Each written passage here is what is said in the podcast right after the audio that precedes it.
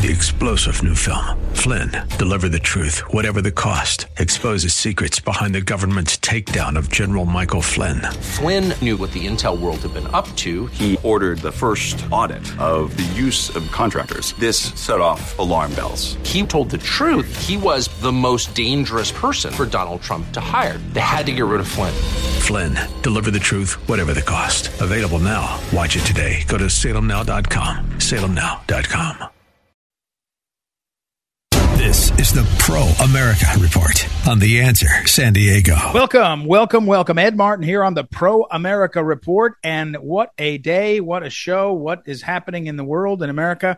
Amazing. In a few moments, we will catch up with my old friend, Dr. Ted Malloch. He's got a theory of how we can set up uh, government workers, government work to make it more efficient.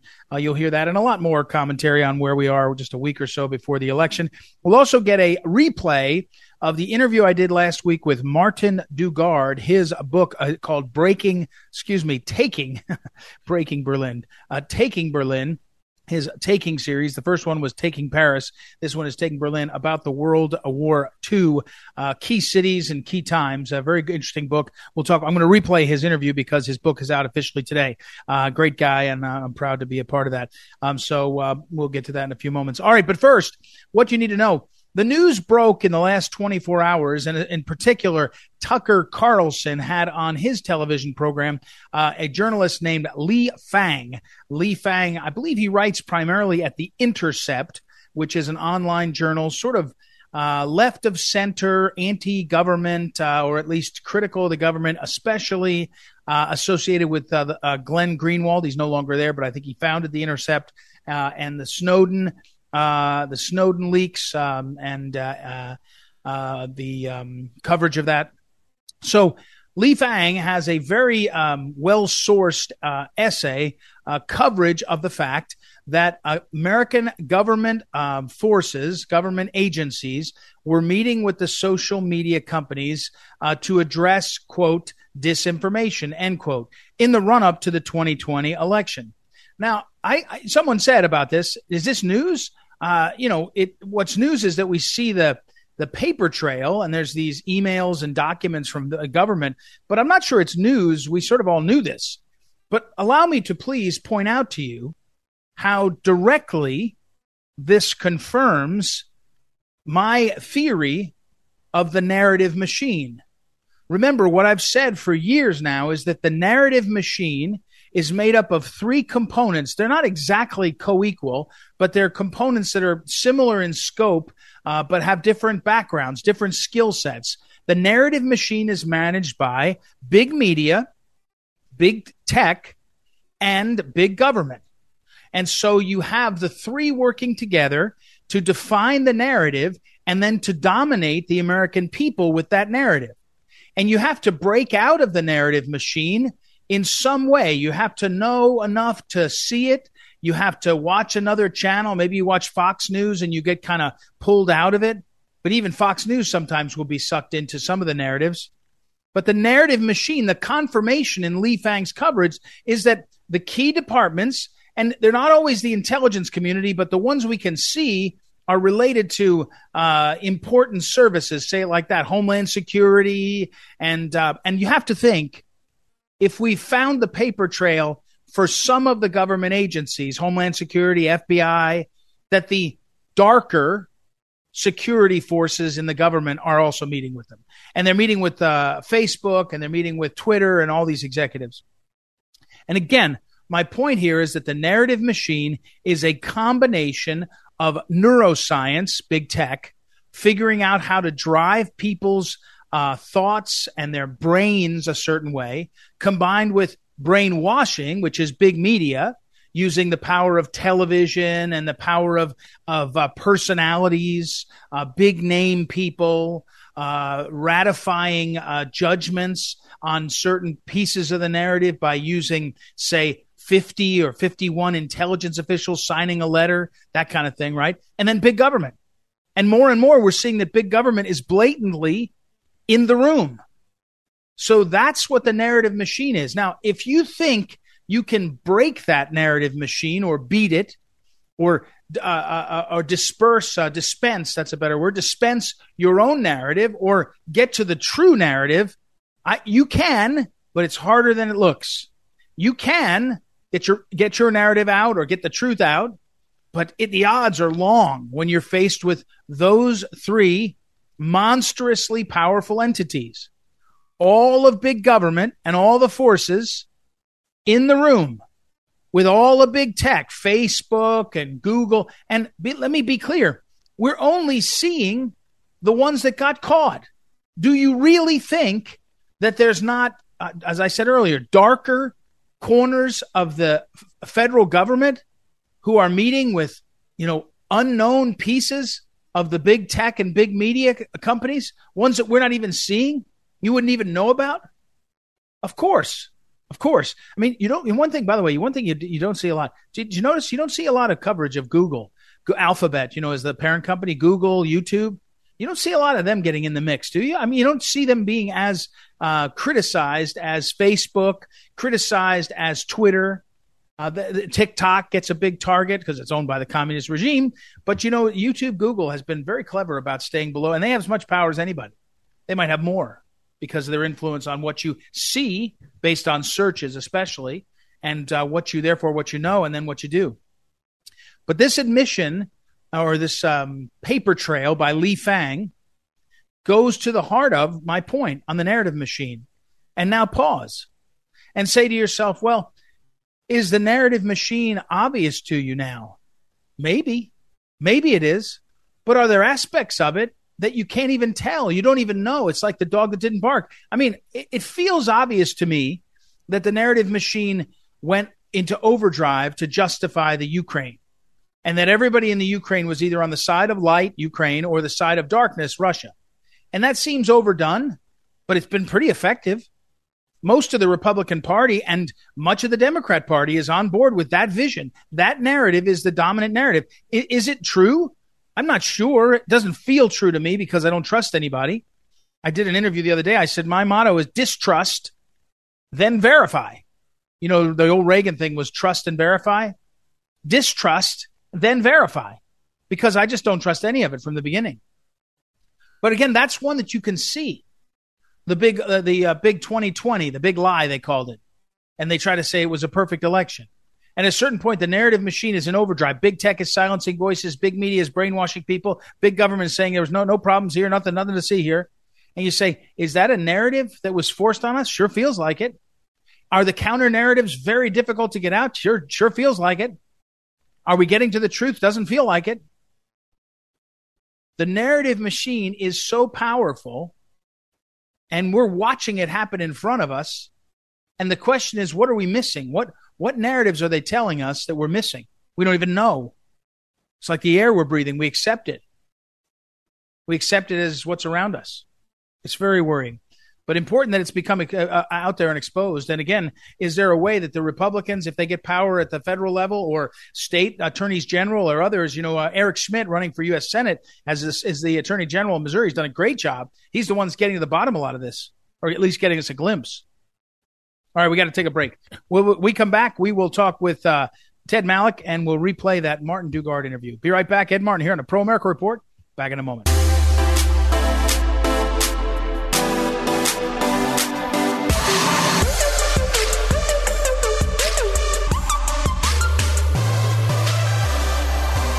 Welcome back. Welcome back. Ed Martin here on the Pro America Report. Many of my listeners know that I love talking to authors, and in the last uh, year or two, I've had the chance to visit with Martin Dugard, who has written a gazillion books. And the only thing, Martin, and by the way, martindugard.com is where you can really see everything he's been writing and doing and uh, track things. He's got a new book out on November 1st, Taking Berlin in the Taking series. We'll talk about it in a moment. But I don't think I realized, Martin, I knew you had early in your career, you'd written a book, or maybe more than one one with Patterson, um, and that was a big deal to me. In my head, I thought that that guy knows how to write, and uh, and, and but then I re- then I looked a little closer.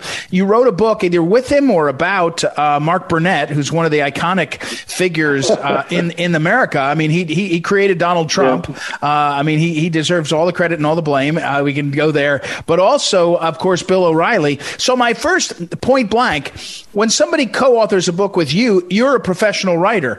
Are you the guy writing, and and he or she is giving you ideas?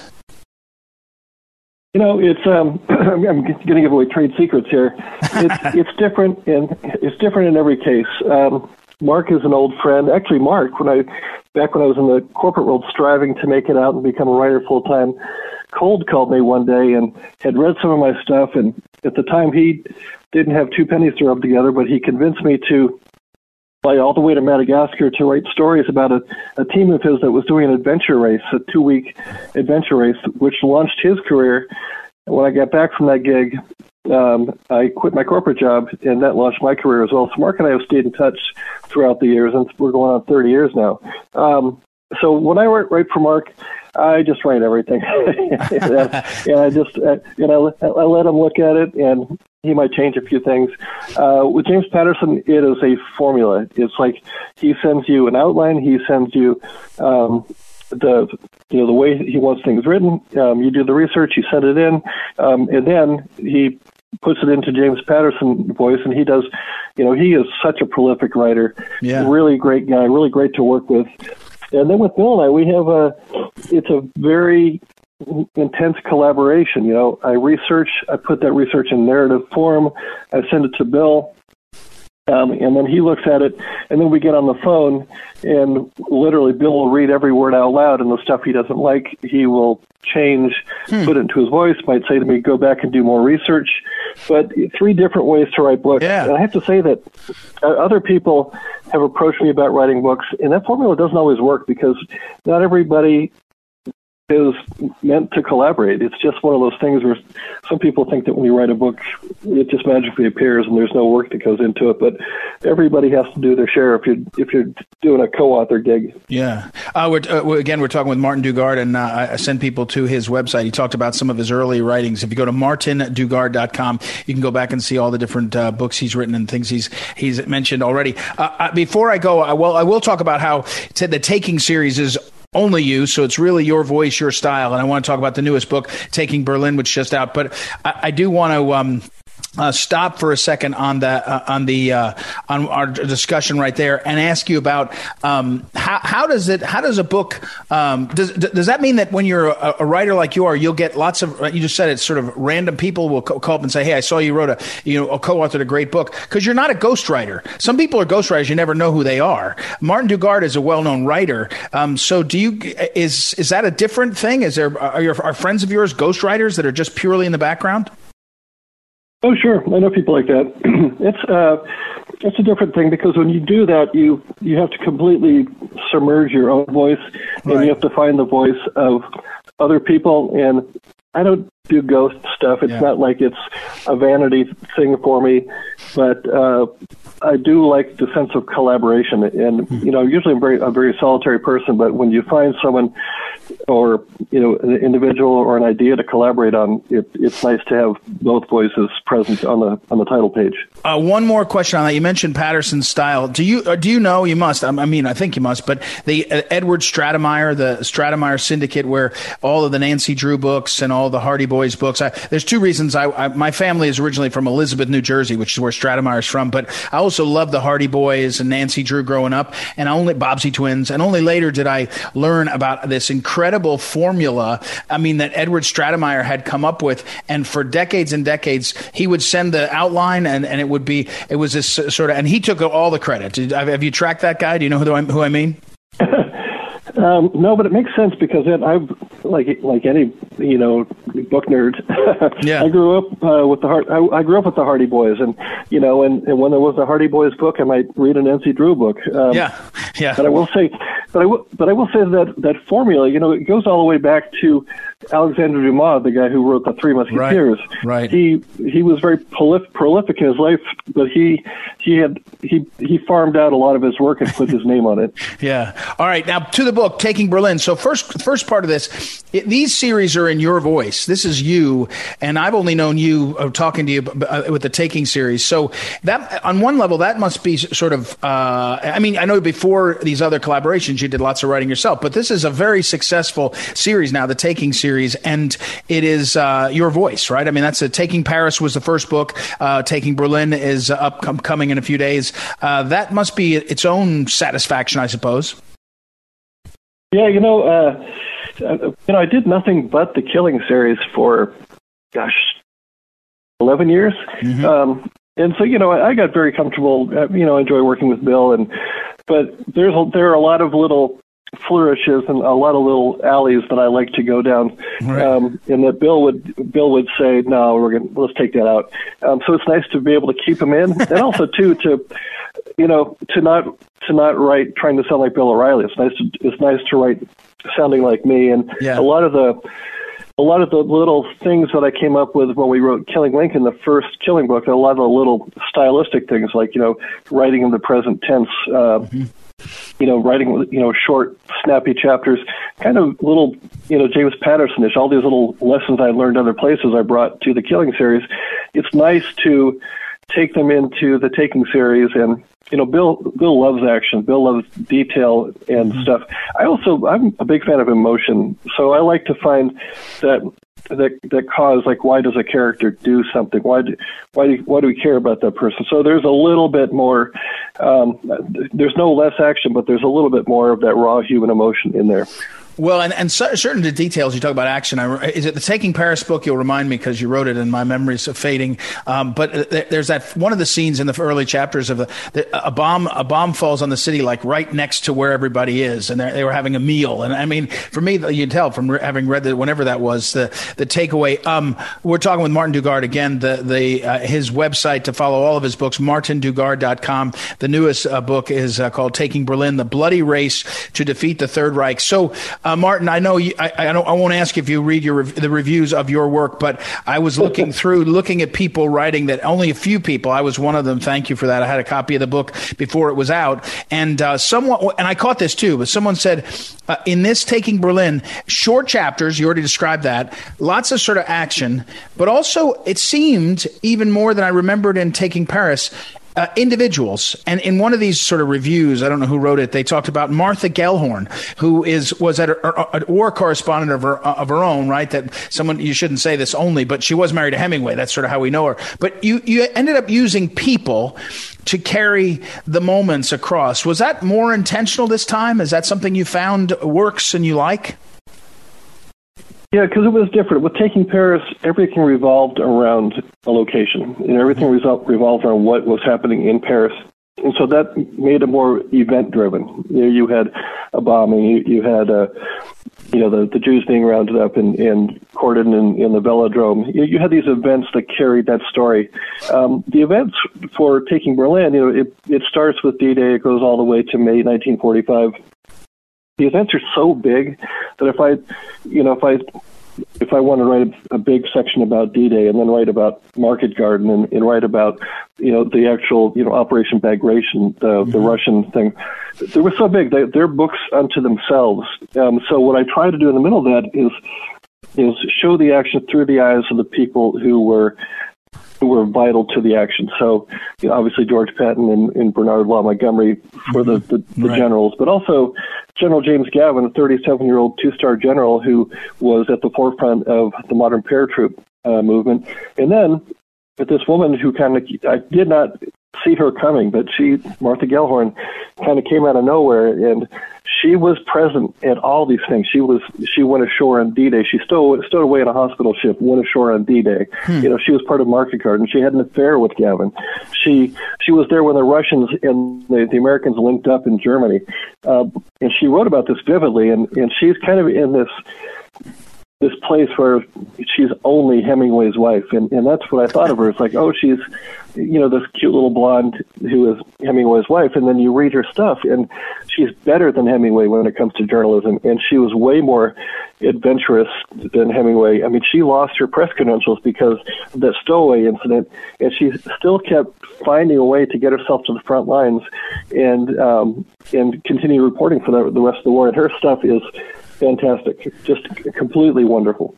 Uh, Taking Berlin is a book, The Bloody Race to Defeat the Third Reich, uh, and it's um, um, set in, uh, I guess it starts in fall of 1944 and goes forward towards Berlin. Do you, um, when you, and I want to say, oh, it's Dutton Caliber is the publisher. I always uh, hit the publisher. So if you're trying to find the book, although it's available everywhere, and again, martindugard.com is uh, Martin's website. Um, do you, uh, with Taking Berlin, when you see that, and you're so deep into it, do you look at different events now? And do you look, say, at um, current events, Europe right now, differently? Do you see yourself and say, you know, nobody really is understanding uh, the difference? I mean, you talk about World War II and taking Berlin, all of that's different than modern America, you know, whether you're, uh, excuse me, modern uh, Europe or mo- the, the, world, when you're talking about, say, Kiev. I mean, taking Kiev, it's just a different world because of the, the different kinds of, uh, but how do you look at the present uh, world situation with all you've learned?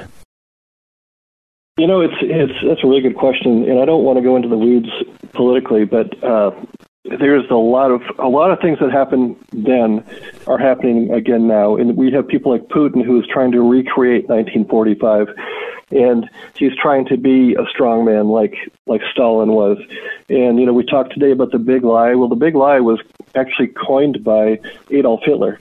Mm-hmm. So and then and then it was picked up and then it was picked up by Stalin, and then Putin is using it. So you have you have a lot of things that are flashbacks to another very uh, scary time in history. And it's it's just weird to see how this is playing out, especially with the Ukraine. Um, what Putin is doing is complete straight out of World War II. It's just one of those things where as I watch it unfold, it's almost like you can predict it if you go back and look at the history. Is um so all right? What's next? By the way, I'm going to run out of time. So it's a taking series. There's got to be another taking coming. Is have you? Can you reveal that, or are you, are you uh, uh, waiting to see how taking Berlin is received? Oh, I, I can talk about it. It's, it's taking London. So, mm, um, and I'm I'm kind of halfway through it. I'm about halfway through it right now. We're gonna I didn't write these in linear fashion. So we had Paris, which is May 1940 to August 1944. We had, you know, Berlin, which is 19, uh, June 1944 to May 1945. We're going all the way back to May 1940 for the Battle of Britain and the Blitz from May 1940 through May 1941. Um, mm. And so doing the research. I actually went over to London. I flew in a Spitfire just to get a feel for what it was like to do that. Wow. So uh, we're often we're off and running with this new one. That's uh, that will be fun, and, uh, and and and and actually, in some ways, there's a good um, there's sort of a good wave, or the, the, the water is is warm for a lot of people have paid attention, like to to Churchill and these some of the movies and some of the the uh, war rooms over there, right? That's gotten so much attention. I think you'll find a, uh, an interested audience. Okay, Martin Dugard, thank you. Anything anything? I guess I should do this more often, but I don't. I always stomp on uh, authors. But anything um, uh, that you want to offer about the book as it comes out that sort of interesting that in particular in particular, people know me from the Killing books, and I yeah. want to tell people that if if you love the Killing books, you're going to love the Taking series. And in Taking Berlin, as much as I loved Taking Paris, I was just so proud of it. I think Taking Berlin is twice as good. It's twice as fast. It's twice as riveting. The action is heightened, um, and it really it's a very much you are there. Um, I mean, I visited all the sites uh, I walked in the footsteps of all these people, and I, I, take the reader and I put them right there with me. Hmm, great. All right, Martin Dugard. We'll uh, look forward and I'll encourage people. And uh, thanks for thanks for taking the time to talk to us. I know it's a busy schedule with a book coming out and all your research. So best of luck with it all. Yeah, thanks very much. Appreciate it. Okay, we'll take a break, everybody. We'll be back. I'll put up on social media all those details so you can track them all down. There's uh, make sure to link to his website as well as uh, to his previous books and uh, fascinating history and, and writing. So uh, it's great and it's very good. I, I tell you, the best uh, one of the best aspects of it is the short chapters. It just makes it easy. It's like a, it's made for the modern uh, mind and the modern mentality. It just bops along, and it also gives you bite-sized chunks to read. So we'll take a break. We'll be right back. It's Ed Martin here on the Pro America Report. Back in a moment.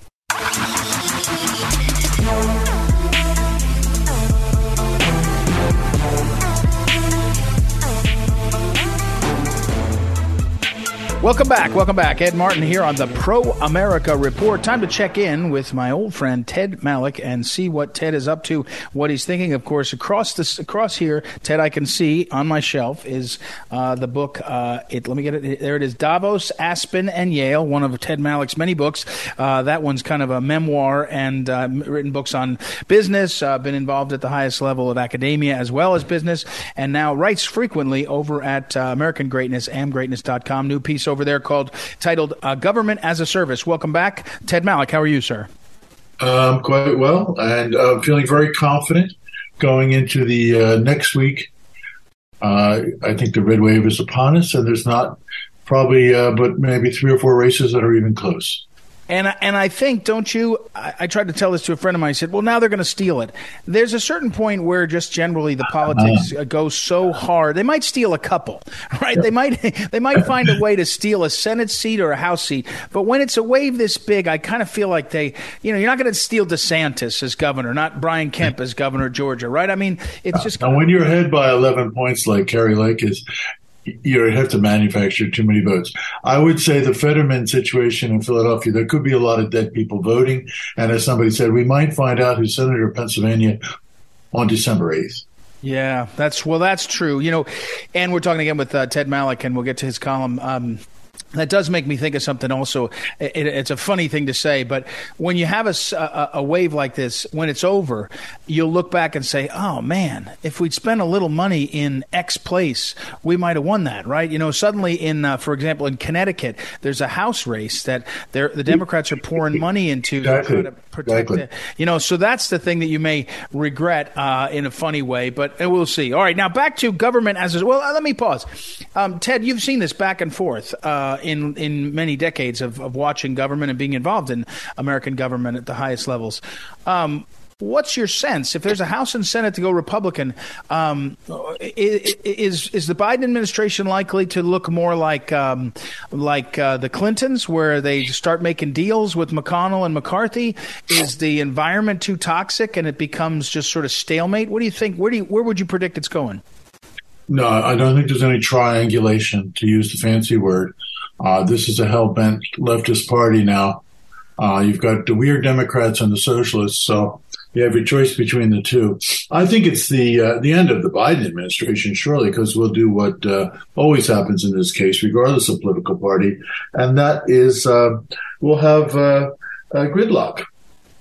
now we will pass some bills probably by holding both houses, but he won't sign many or any of those bills. So for the next two years, it'll be on your hands and then sitting on your hands. And then uh, we're probably already into the beginning of the first round of the presidential election uh, Ted Malloch, Ted is our, our guest. Um, I agree with you that it's stalemate. I think that's inevitable. The business model of uh, media now and big tech and everything will want it.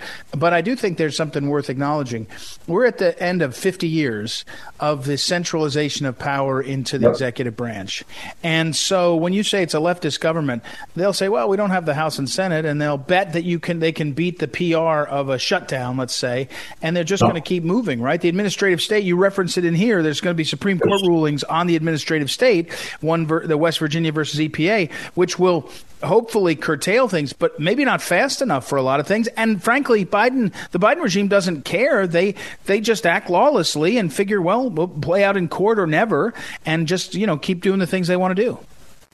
Yeah, and then there's foreign policy and all those uh, things that intervene in you know, in historical sense. That's why this idea, which needs to be a reality of government as service, needs to take root. And I think the Republicans, particularly the more conservative limited government Republicans, that's certainly not the McConnell wing of the party, uh, needs to come to grips with the fact that we are at a different point in time.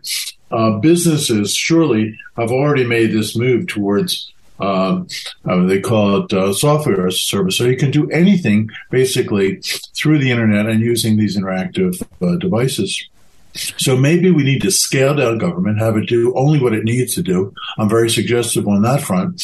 And then uh, people could have the scale and access to the government they want at every level. This is not just the federal government. And we could decide what services are actually necessary. In other words, government could get out of a whole slew of different services and we could do it uh, better, faster, cheaper. And here's the one I particularly like, and I think I could argue this persuasively. We could let half of all government workers go. Mm. That this, so this is where I wanted to get to you with this uh, piece. Again, uh, Ted Malloch's our guest over at American Greatness, uh, Government as a Service. Um, I've often said to people, if you think you can win for president and then come into the swamp and say we're going to cut uh, the number of employees, you're, misundersta- you're misunderstanding as you laugh uh, uh, these citizens because there's constituents that protect every department, and their names are U.S. Senator such and such and Congressman so and so, and so you've got to come up with a strategy that looks like progress of some kind, and yeah. yet gets mid uh, gets rid of things. I, you know, the Homeland Security Department creation was the opposite. It combined 22 departments and created more bureaucracy. Nothing nothing was eliminated. It was it was sort of expanded. Is that yeah. part of what you're saying here? Is it, it's a, it's a strategy to get to uh, kind of um, decreasing the, the, the size of government? Yeah, I'm not hiding get from anybody. That is my ideological position that we need less government. But we, if we could provide it better, faster, cheaper, uh, then, you know, so be it. I mean, the radical part of my article, I mean, I, I don't even think ideologically people should disagree with that. I know some might, uh, socialists who want just more government, government takeover of everything. Uh, and I'm not dreaming here. I'm not a utopian uh, thinker, generally speaking. I think the radical part is if we were to take this and say, what does government service mean for representation. Mm, mm. The uh, the uh, a different. I mean, what I'm actually saying is, of course, is that all these representatives and senators could be term limited, and they could go back to their own Mount Vernons. as if, as if. Uh, uh, I mean, again, I, you know, I, I, do a, I do a radio show every uh, Wednesday morning on, on Champaign Urbana uh, uh, radio with a, a, um, Stevie J as the host. His brother lives in Louisiana, is a retired uh, inventor, and he spent millions of dollars trying to get term limits passed. I mean, the, mm-hmm. the power of the incumbent class yeah. is beyond belief. Ted, I mean, is there? Re- do you really? It, it, so, how realistic is? I know what you do. You're a great idea man, and people then react to it, and suddenly I notice, huh, those people are talking about something Ted Malloch talked about two months ago. It, it is what's the what's the likelihood, and what's the likelihood? Let's say President Trump gets a second term. Does he really? He didn't really reduce the size of, of government in his term. Yeah, so that's my hope that someone, if not Donald Trump himself, comes uh, with a, a campaign that says, "We're going to employ this from the top down, and it's done. I'm for it, and you can't fight me." Yeah. Um, uh, I mean, we've been having this discussion. I think you were part of one about abolishing whole departments of government. You know, as long ago as uh, John F. Kennedy and, and Ronald Reagan, certainly. I mean, Bennett was put in the education department to do away with it. The um, well, that's right, and and again, that's my point on. Uh, uh, you know, I used to say we don't need another EPA uh, administrator who's really uh, balanced. We need someone who will give up power. In other words, I, I almost feel like the next is going to be another uh, Ted Malloch speech. Uh, the interview process for secretaries of departments for the next Republican conservative president should be: Hey, are you willing to go over there and and reduce your government by your department by forty percent of its people and fifty percent of its power? Right? I mean, you could do that. Would be the the direction of the thing going, but it never never seems to happen. Now, uh, Ted, what about the Supreme Court? Do you do you? I don't know that the Congress, even with new Republican leadership, will mm-hmm. assert its Article One authority to balance the power of the of the presidency. I think they may just hold and hope they get to you know ten of the senators and five of the uh, uh congressmen think they're going to be the president if Trump doesn't run. But uh, do you? How do you feel about the Supreme Court? Is that where you see some of the? Uh, I know you mentioned the West Virginia EPA case. Is that where yeah. some of your hope is resting? Yeah, no, there is action there, and you know we do have. Uh, depending on Mr. Roberts, we do have a nice, uh, um, you know, framework for for changing some things as we have proven in, in, you know in the last six months. So I think there is some hope there. That is a slower, more tedious, you know, back and forth process. Uh, but this technology, you know, the cat is out of the bag. It's already happening everywhere. I mean, I'm on the board of a company that's banking as a service. You know, you don't need a bank anymore. Right, right, exactly. That's that's the uh, that's the, the the other part of this is how do we, um, you know, how do we think uh, uh, cleverly? And again, you spent a bunch of your career in in higher education and education. How do we think about educating our kids, uh, uh our young people for the future? Right, because it's just dramatically changing how what what it would be like. I mean, right now, my wife was the one who says, uh, says often says, um, you know, who's going to pull the cart if we're all in the cart? You know, because a lot of people have just gotten in the cart. They have government jobs and pensions and all that. Well we're going broke. Um, so you know how we how we change our economy that way. You've got to get out of this cycle. I think. Um, again, well, the cost alone. I mean, I mean, and again, I put these numbers in my piece. In 2022, the gross cost of all government is 7.3 trillion dollars. You know, we have 31 trillion in debt. We pay 718 billion annually, and it's going up. It's 12 percent of all federal funding. I mean, we're we're basically going broke to pay for the bureaucracy. Now, does the government exist? I mean, that, that's sort of a philosophical question to benefit uh, the government, or does it exist for all of its citizens? Right. Right, but the question is politically. You know, the, the, the one thing the one thing about this, I think you can take on the bureaucrats because I think it's a big constituency. The one you can't take on is uh, Medicare and Social Security and not lose. You know, no. Donald Trump was the smartest Republican in a long time. He said, "I'll never touch your thing." That's where they they tried it about a week ago. The Democrats, you notice, they tried to say, "Oh, they want to do this and that and take away Medicare and Social Security." I'm not talking about the cost. I'm not talking about the reality. I'm saying about the politics, pure politics. It's very tough. Correct. All right. Uh, Ted Malloch, as always, well, now preview what's next. That's always one of my favorite parts of this. What are you working on next? Well, I've got two things I'm working on. Uh, I told you a little bit about betraying Trump, which I, am uh, talking to some insiders here, and that's going to be a lot more hard hitting piece than it was the, in the draft. And then I'm working on a piece called Cities of Hate Why We Should All Leave the City. Mm. I like it. Oh, by the way, Ted, while I have you on, is there any chance that Donald Trump would make a late move to be Speaker of the House? I'd like yeah. to see that. I've read some articles like that. I think it's an office beneath him. Besides that, you have to go to work. That's funny. That's a good line. All right. Ted Malloch, everybody, watch him closely. I'll put it up on social media. Thank you, Ted, as usual. And we'll talk again very soon. Ted Malloch, and uh, we'll be right back. It's Ed Martin here on the Pro America Report. Don't forget, I'll put it up on social media and everywhere else. Back in a moment. This is the Phyllis Schlafly Report, a daily commentary continuing the conservative pro family legacy of Phyllis Schlafly. Now, here's the president of Phyllis Schlafly Eagles, Ed Martin.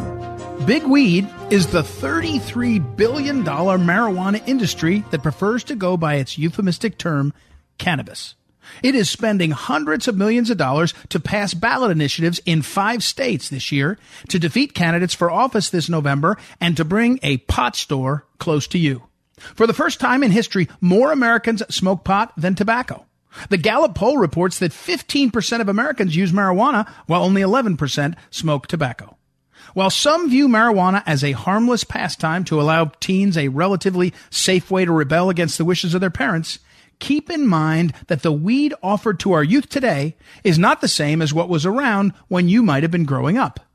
Big weed is far worse now than the pot of a generation ago. Each year it's become more potent and harmful. The hallucinogenic drug in weed known as THC has been progressively concentrated by 28.5% in the last half century. As time moves on and the marijuana industry becomes more centralized and normalized, THC levels have nowhere to go but up. The medical journal Lancet Psychiatry reported on a new study that the higher potency of the marijuana, the higher the risk of developing a psychotic illness known as cannabis use disorder. Despite this clear medical evidence, recreational marijuana is lawful in 19 states and the District of Columbia. The increased use of marijuana is linked to upticks in homicides and suicides, a rise in medical problems in general, and an increase in pot related fatal traffic accidents. Marijuana became legal in New Mexico in April, and almost immediately 478 licensed retailers of pot littered that state. That's more than two thirds the number of pot retailers in Colorado, which has a larger population, by the way. Whether you call it cannabis, weed, or marijuana, the fact remains that its influence is coming for our children and our communities. As this industry becomes more institutionalized, their lobbying and propaganda arms will only increase their influence. If we hope to keep marijuana out of our communities, the time is now to take a stand. This has been the Phyllis Schlafly Report from Phyllis Schlafly Eagles. In 2016, the conservative movement lost one of our strongest leaders, but Mrs. Schlafly's work and her voice continue through this radio program, our work in Washington, and the influence you have in your own community. Be part of that legacy at phyllisschlafly.com. We encourage you to bookmark phyllisschlafly.com and join us again for the Phyllis Schlafly Report.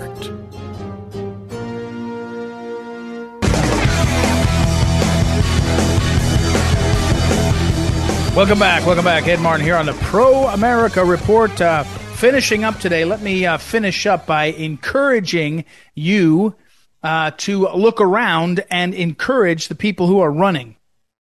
This encouragement, this this statement is um, not about who's winning, not about who you think you can help, but we just got a couple of days left. If you know somebody who's running, if it's your neighbor, your friend running for Congress, state rep, running for county council, running for whatever, do find a way to send them an email or a text and say thanks for running. Don't ask how to help. It's late to help. I mean, if you want to, you can, but just say thanks for running. It means a lot. It takes a lot of courage. It takes a lot of guts to run for office. Lots of people say they'll do it. Lots of people um, think they can, and then they can't. They got lots going on. But when people do, it's a great, great thing for us. And you need to say thank you for it. I can tell you, uh, when I ran for office, I, it, it's such a terribly hard thing to do because it's zero sum, right? You either win or lose. It's just over or you're winner. If you win, you, I, my, I often joke, you, you forget how hard it was. If you win, you just move on and you kind of think you're great. But if you lose, you're like, every, all your friends disappear. It's like the end of a game at the end of like a Friday night football game, it's counting down. There's a you know minute left, and there's you know you're on the one yard line. You think it's going to score, and then you don't score, and the buzzer goes off. The game's over, and everyone's gone.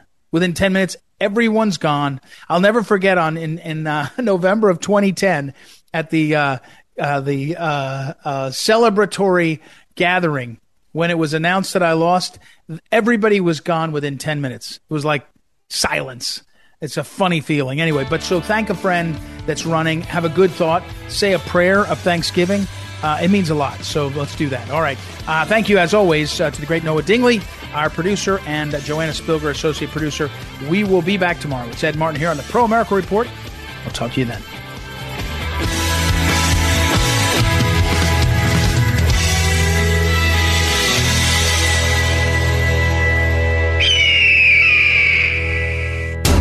Is the Pro America Report on The Answer San Diego. Three star general Michael J. Flynn, head of the Pentagon Intelligence Agency, knew all the government's dirty secrets. He was one of the most respected generals in the military. Flynn knew what the intel world had been up to, he understood its funding. He ordered the first audit of the use of contractors. This set off alarm bells. The explosive new documentary, Flynn, Deliver the Truth, Whatever the Cost, uncovers the facts behind this scandal. Flynn told the truth. He was the most dangerous person for Donald Trump to hire. I find out the worst enemy that I'm going to face in my life is right here in America. They took my assessment and they wanted me to change it. And I was like, I'm not changing it. They had to get rid of Flynn with in depth interviews, archival footage, and never before seen personal records of the man behind the headlines. I just felt like I was drowning. Flynn, deliver the truth, whatever the cost. Available now. Watch it today. Go to salemnow.com. Salemnow.com.